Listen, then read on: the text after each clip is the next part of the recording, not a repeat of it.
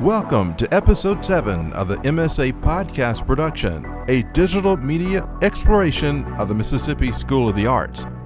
Creative Expression is the flagship podcast program for Mississippi School of the Arts and it's the idea that every artist has the freedom to share their life story in their own way.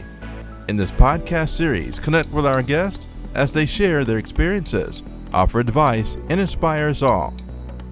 In this episode, Mississippi School of the Arts welcomes Michael Roy, a first year visual arts graduate of MSA and an accomplished muralist on an international level.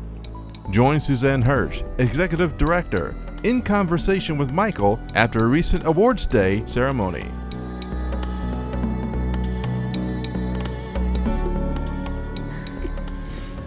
Hi, we're here with uh, Michael Roy, or also known as Opie when he was a student here at MSA. Uh, Michael is an artist who has made a living around the world, leaving his mark on walls all over the place as a muralist, as well as a visual artist with exhibits and showcases, creating original work, and also contributing to magazines. And today, at our awards day, uh, we recognize Michael as our Alumni Hall of Fame for 2019. So, welcome, Michael. Hey, thank you.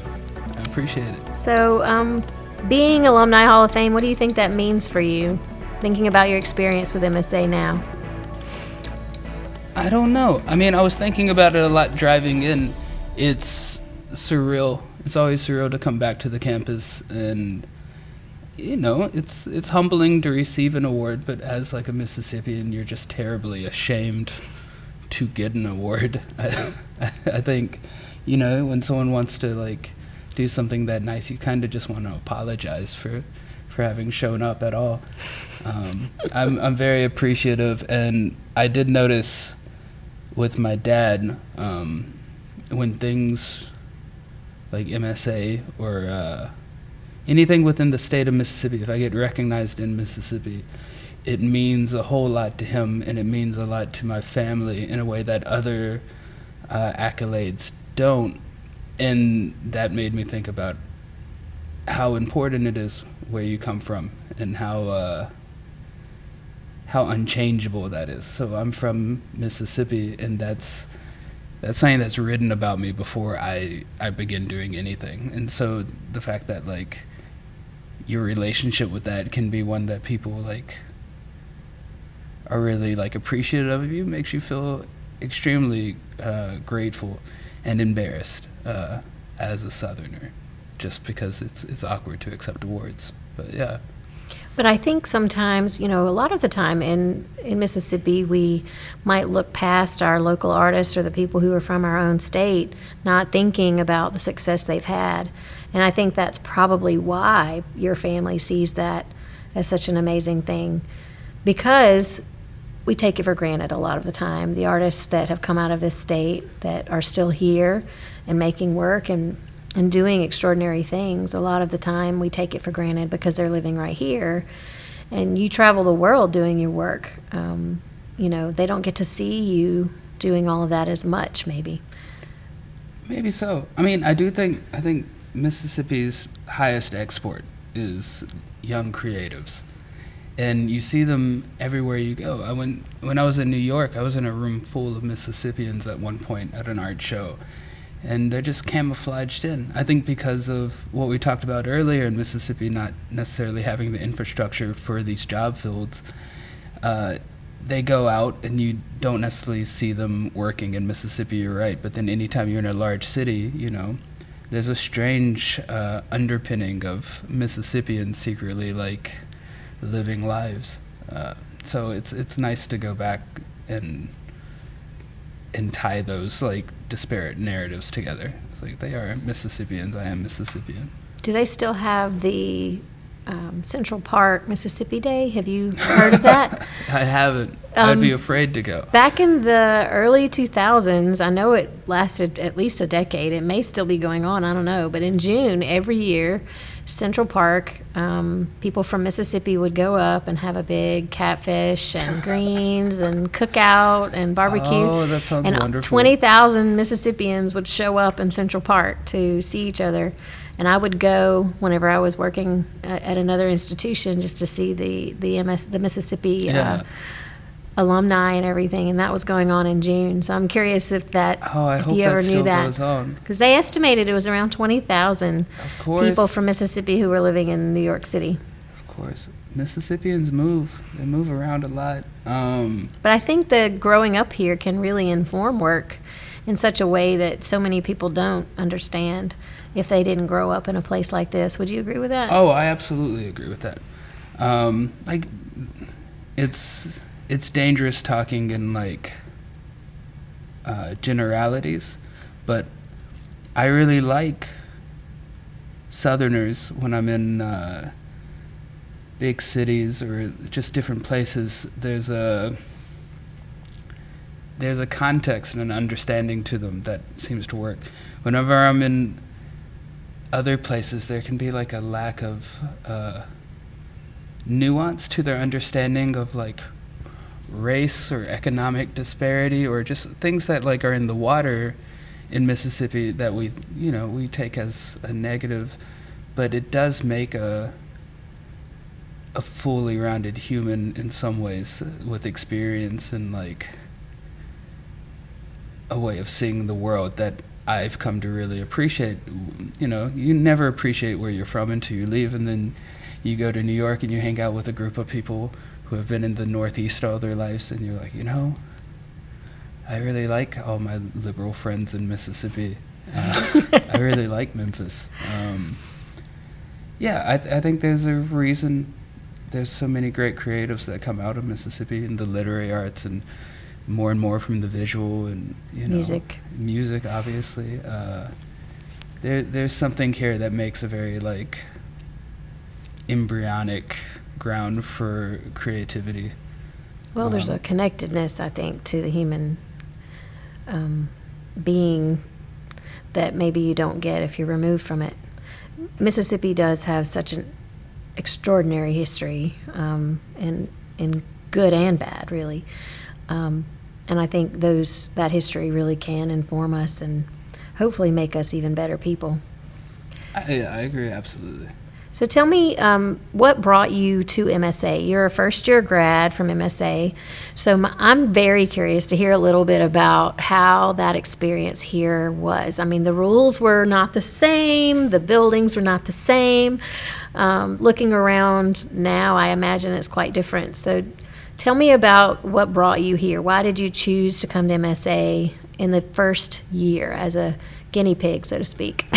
uh, my favorite teacher, I'm still in touch with her, Kathy Murray. She uh, she came in with a pamphlet for the Mississippi School of Arts to the class that I had with her, and she was like, "You should look into this. They have a, a literary arts department. You want to be a writer, you should apply to this."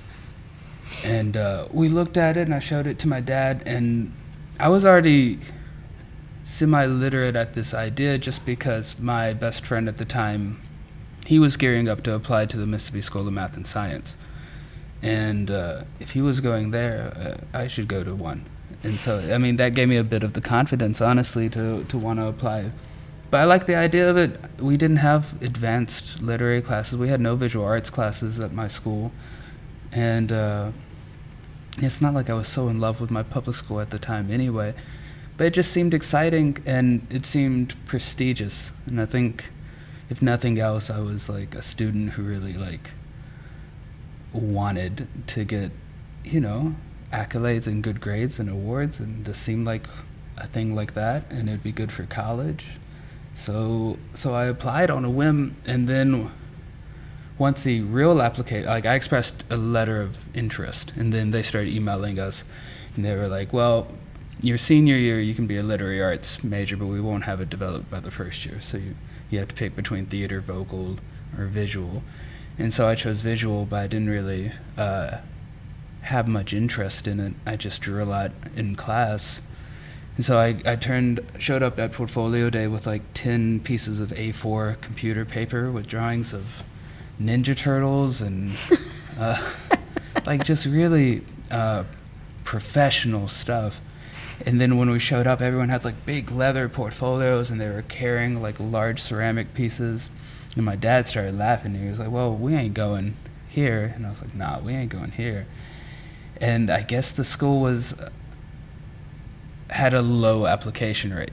Like, I would like to say like they just saw the potential, but they had a very low application rate that first year. Yeah. And uh, so I got in. Everyone got in. Um, Well, when it was first starting, it was probably hard sell to a lot of parents. It was a hard, it was terrifying. Now, once a school has its name said enough times, you get comfortable with it. MSMS is not something kids questioned or their parents questioned, but MSA was just like you know, it could go defunct in two months. We have no idea. Like, Right. And anytime you're working with the arts in Mississippi, the stereotype is like the money will be taken away, uh, and so there was that fear.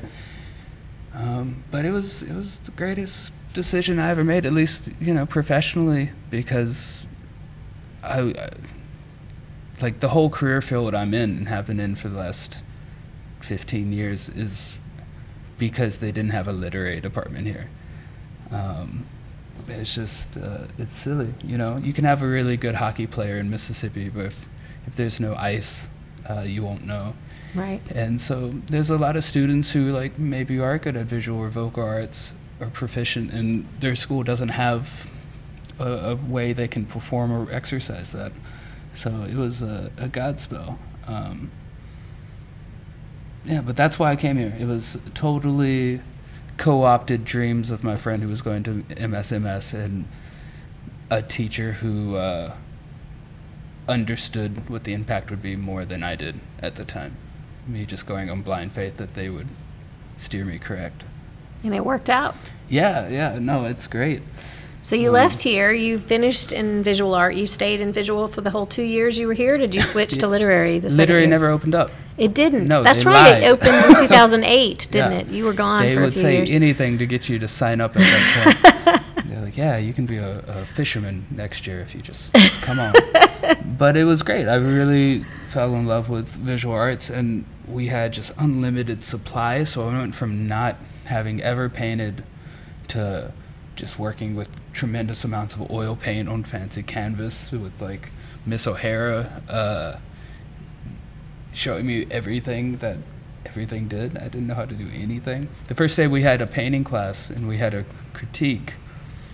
I wouldn't admit that it was my painting because I didn't want. Uh, I was embarrassed, and so there was one piece up, and she was like, "No one's going to claim this piece."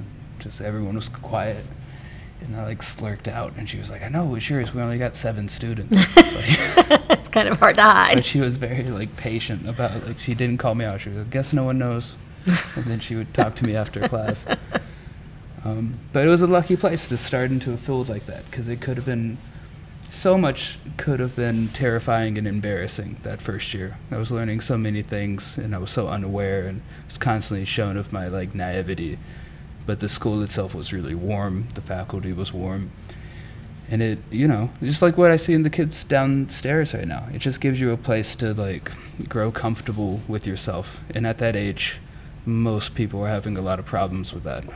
Yeah, and I um, think the warmth is still here. You can feel it when you get to know any of the teachers that work here and the staff. You can hear it in the way the the students hoot and holler at the award ceremony. That's like right. that's that's stuff you do in front of family. That's not how you act in public. Right. So, that, so they must feel like they're at home. They do, Um, and they call it home. They they say I'm going back to my house, Yeah. or I'm going home. Um, whenever they talk about going to their room, so it, it does feel very.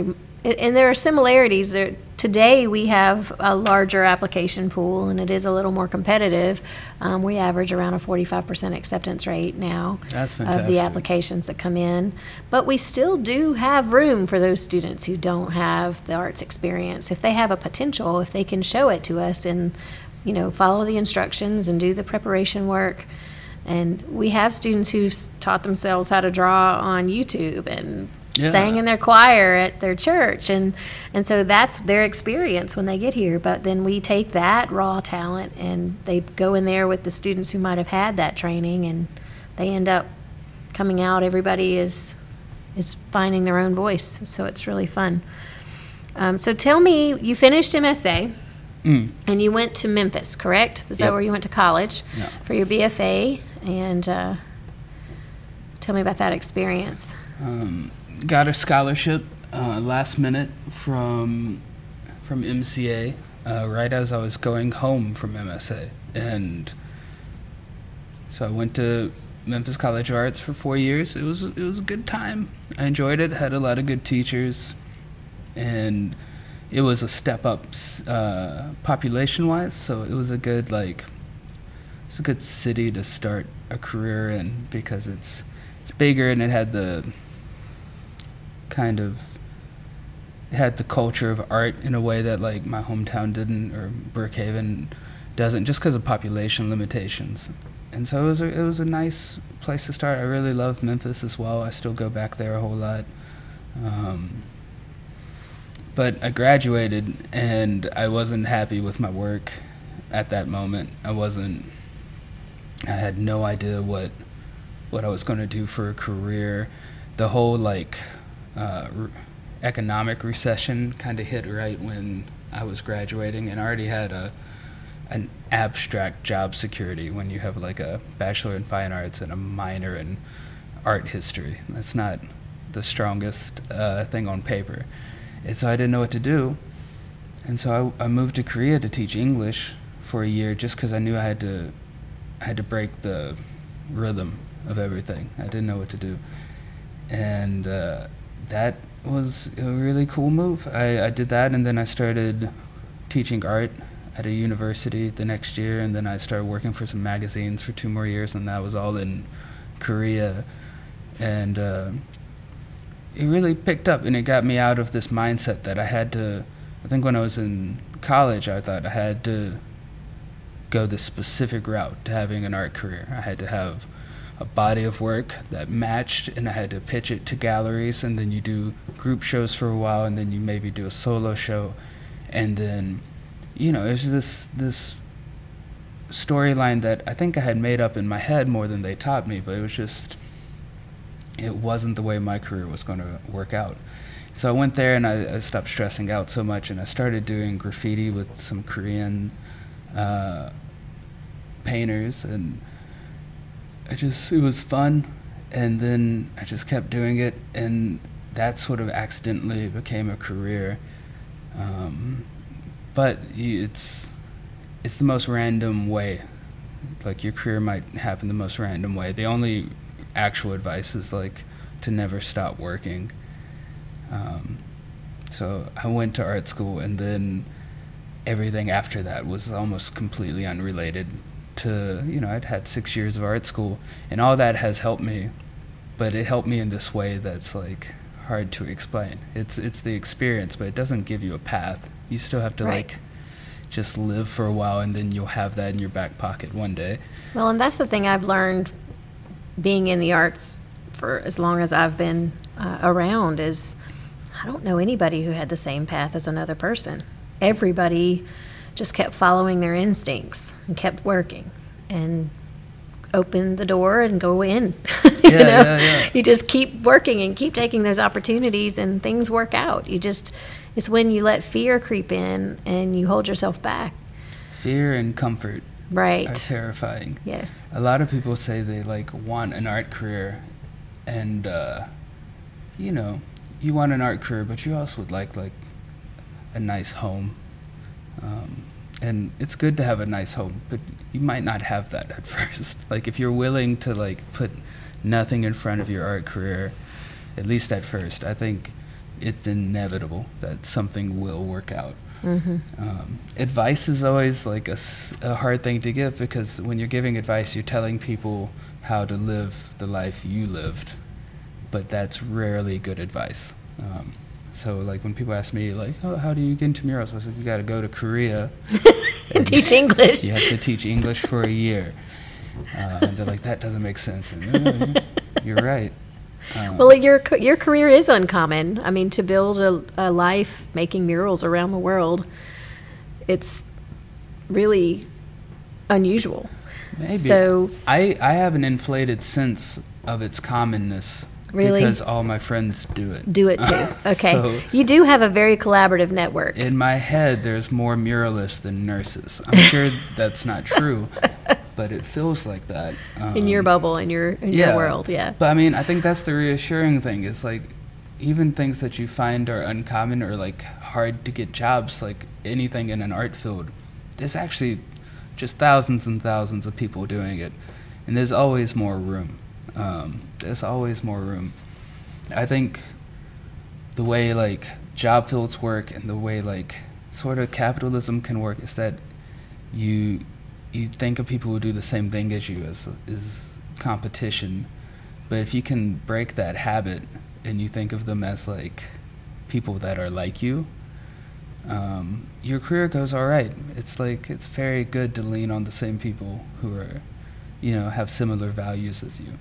So I collaborate all the time, and sometimes it costs me half of my money, and it always comes back to be worth a lot more than that because you you do a solid favor for someone in Chicago, and then before you know it, you have a solo show in Chicago that through a weird chain of events you wouldn't have if you hadn't uh, done a favor for this person for no reason. And the same thing goes back and forth. I like, I invite four artists a year to come to Memphis. They get paid. They have an artist in residency. They paint a wall, um, and I don't. I don't get paid for it, but that's the more important part of the culture, and the more important part I'm finding about having a life in art is like it's good to focus on the career side and all of that, but you don't want to get old and think, well, I made a career.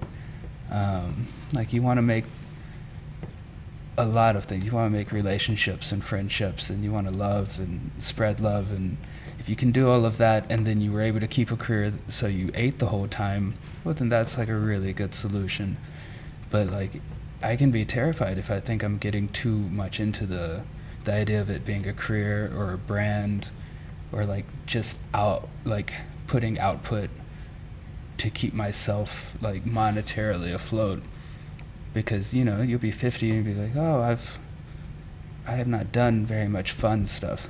So um, i don't i think and that all goes back somehow to msa and like the whole student body is creatives and it's one thing to want to be like the best grade in class but you don't look back to your memories and think about how you were the best in class. That's right. you think about like those friendships. Um, but MSA like sort of gives you the guidelines to all of that at a very young stage, and then if you can just mimic that and maybe like act a little more mature each year, you're you're all right. Um, like I just went on a trip to to paint, and I invited um, MSA alumni with me, and it made the trip more it made the trip uh, 10 times more memorable, 10 times better, and I lost significant money. it would have been cheaper to go alone. Um, but, you know, it would have been terrible. Right. It's way better.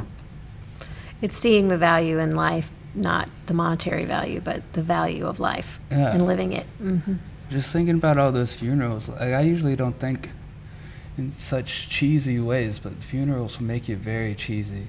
Yeah. Um, but, you know, So, how do you build? I mean, you've got real connections that you've made over the years and the relationships you've built. That takes effort. It does to maintain those relationships for so long. So, I mean, what what do you do to keep that network alive?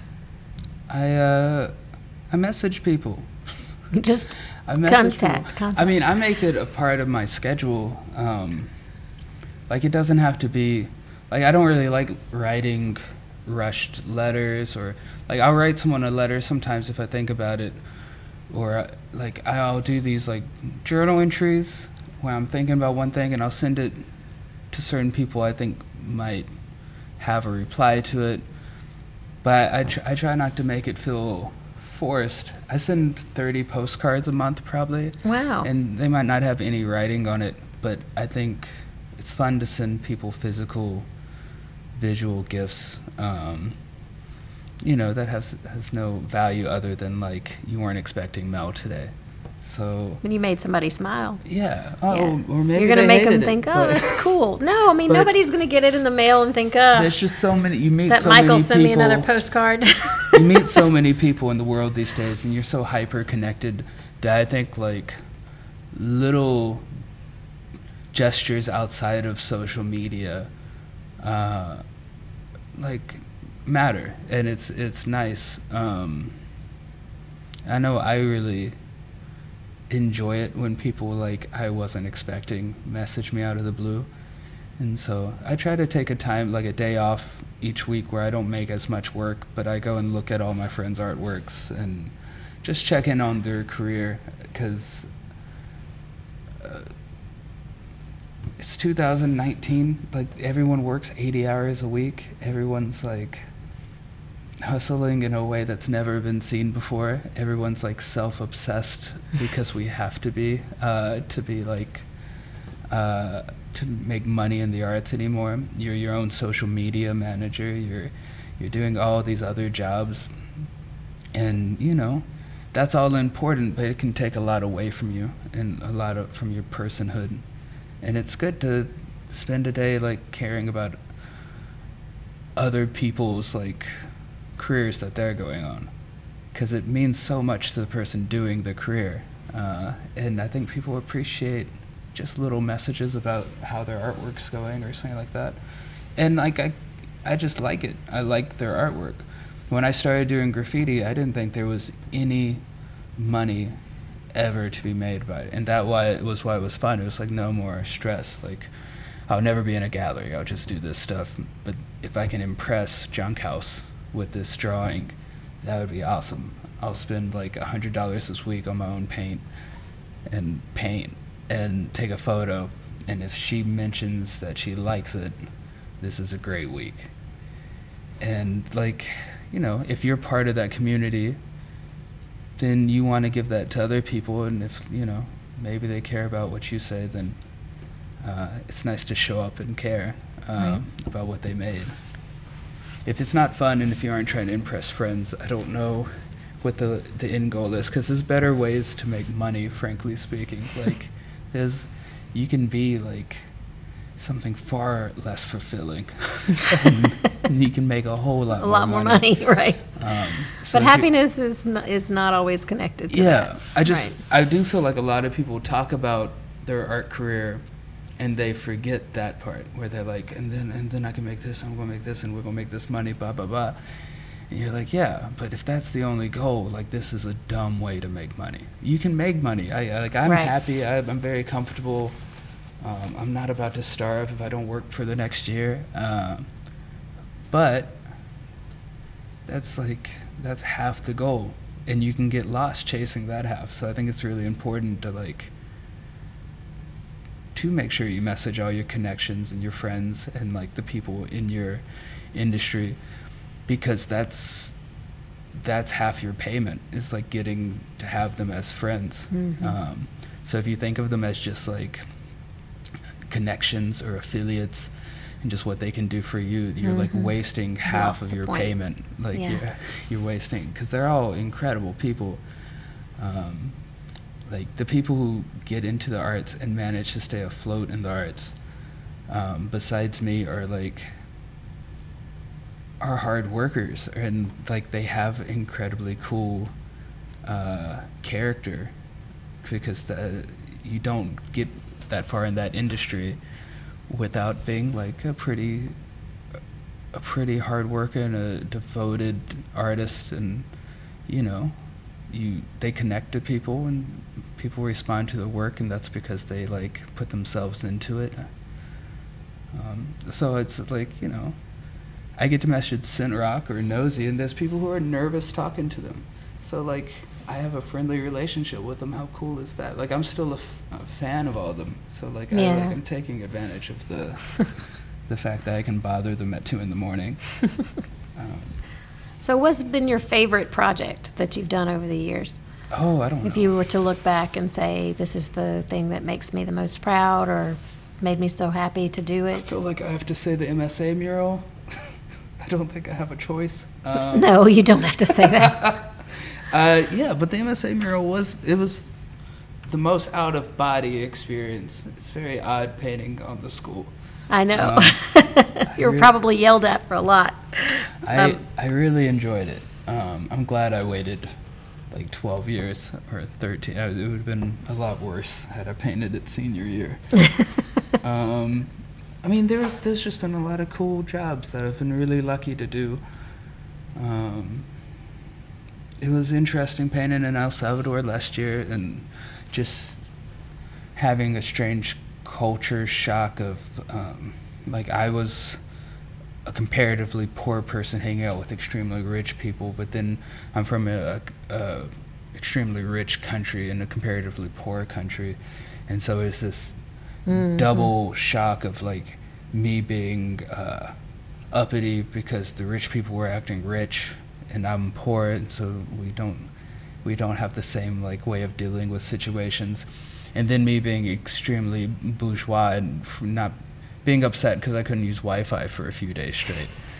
Uh, so it's like just self-loathing on both sides, but an incredible experience where um, I'm getting to paint in a place that like I would have never guessed I'd have any relationship with it. And I had a security guard with me with a shotgun who was sleeping the whole time at the wall, and uh, so many nice people. The graffiti kids there were like some of the hardest working and humble and talented people I've ever met.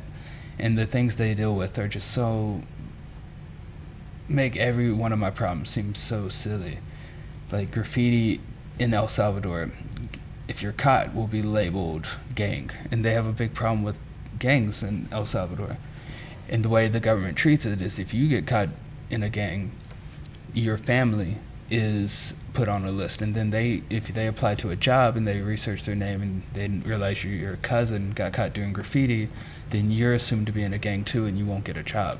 So like, Wow. there's an extreme amount of responsibility about having a like a mural career and then like somehow getting caught by their own cop or someone like you can mess up your entire family and so for them to like still want to make art in a place that can be so oppressive um, it makes like their understanding of art is so much less flippant than ours like it's something that's extremely thought out And precious. like politicized and powerful. Like there was a graffiti uh, crew I met, and to be in the graffiti crew, you had to have a job, and within two months you had to have a car, and like that was the top graffiti. The oldest graffiti member was making to where like.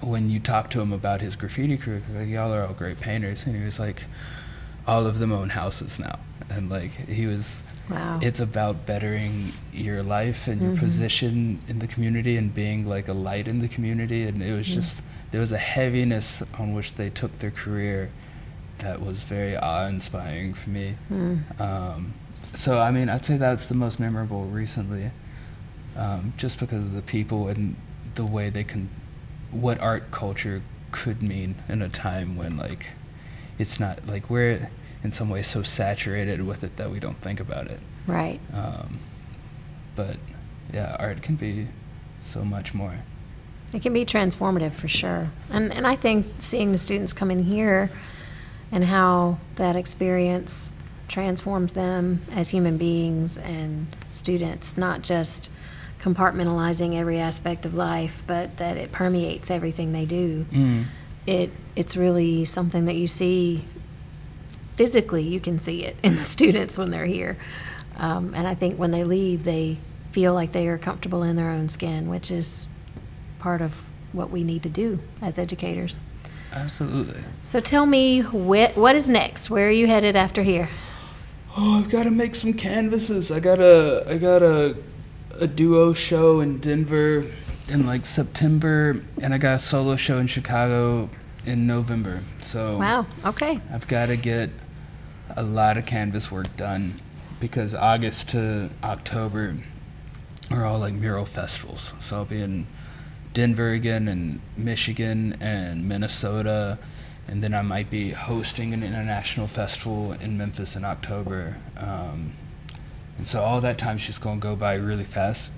There's going to be no free time. So if I don't get all the paintings sort of done before August, I'm in trouble. So I need to do that, but it's uh, it's hard. It's just it's hard sitting Keep a lot this- of balls in the air. You don't sit still. and then when you sit still, you feel like you're going crazy. Because you should be going somewhere doing something. I was telling it's e- you either feel like you have too much work or you have no work and you're never having work again. You never feel like this is the right amount today.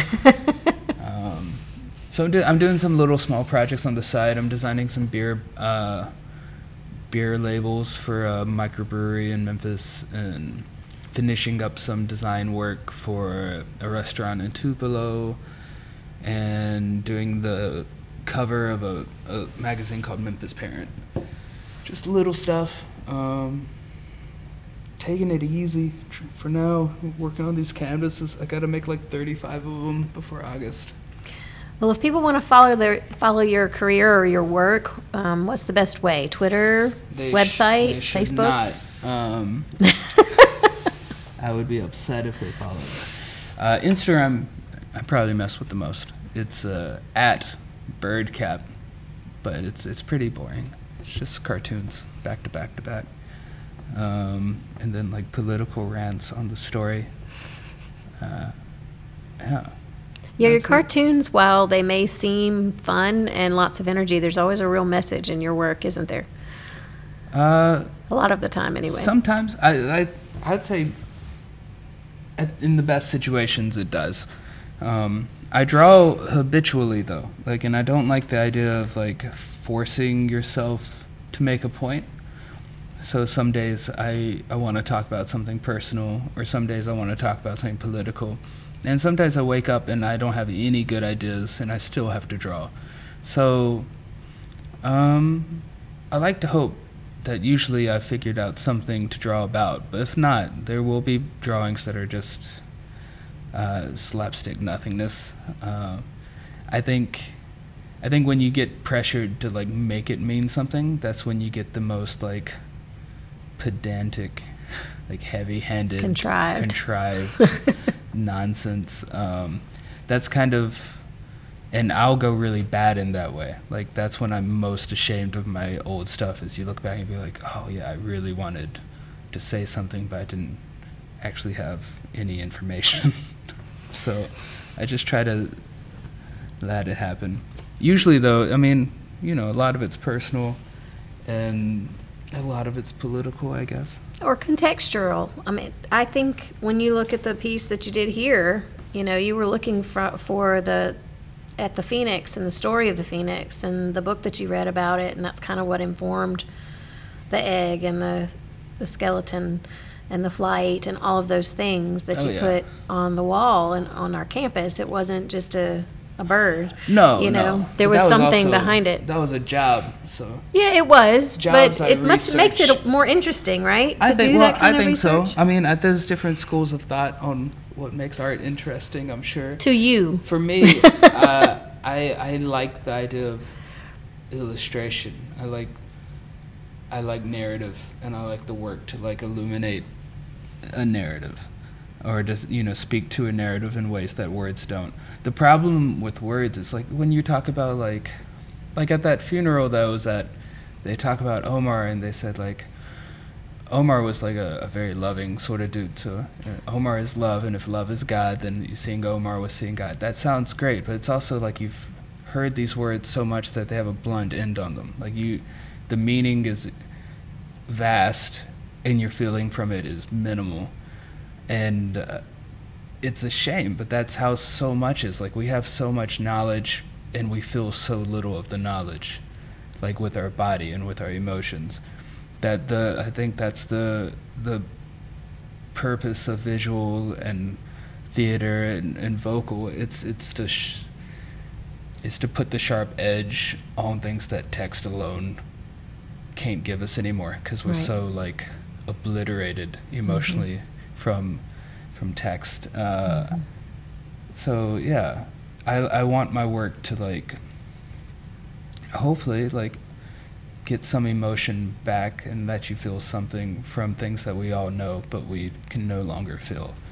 Um, yeah, it's a very, very different way of approaching the world, and I really appreciate it.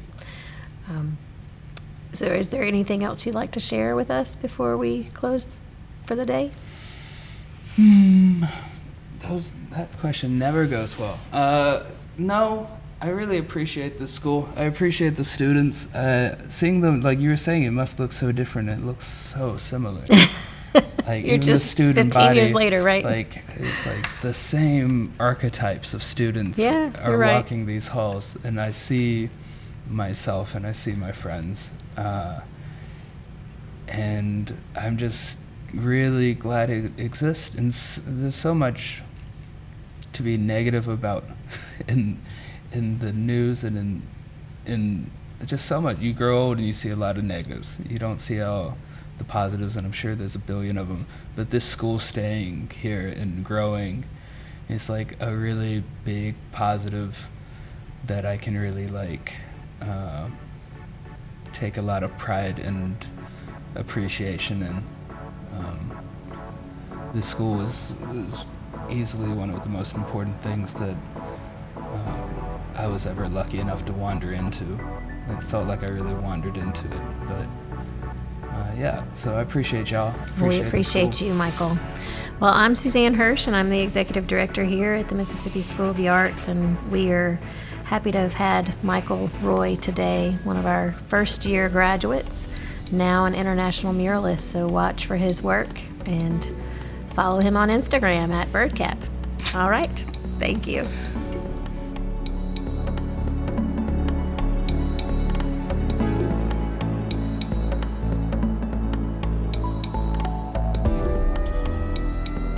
Thank you for joining us on this episode of Creative Expression, the digital venue for artists to share their stories. Stay tuned to the series as we continue to incorporate digital media artistry into life at Mississippi School of the Arts.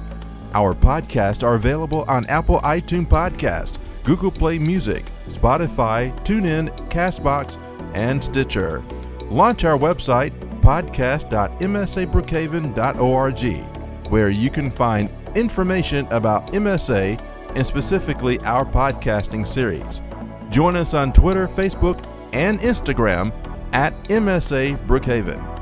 Until next time, Mississippi School of the Arts in Brookhaven, Mississippi. Now we rise, we fly, we shine.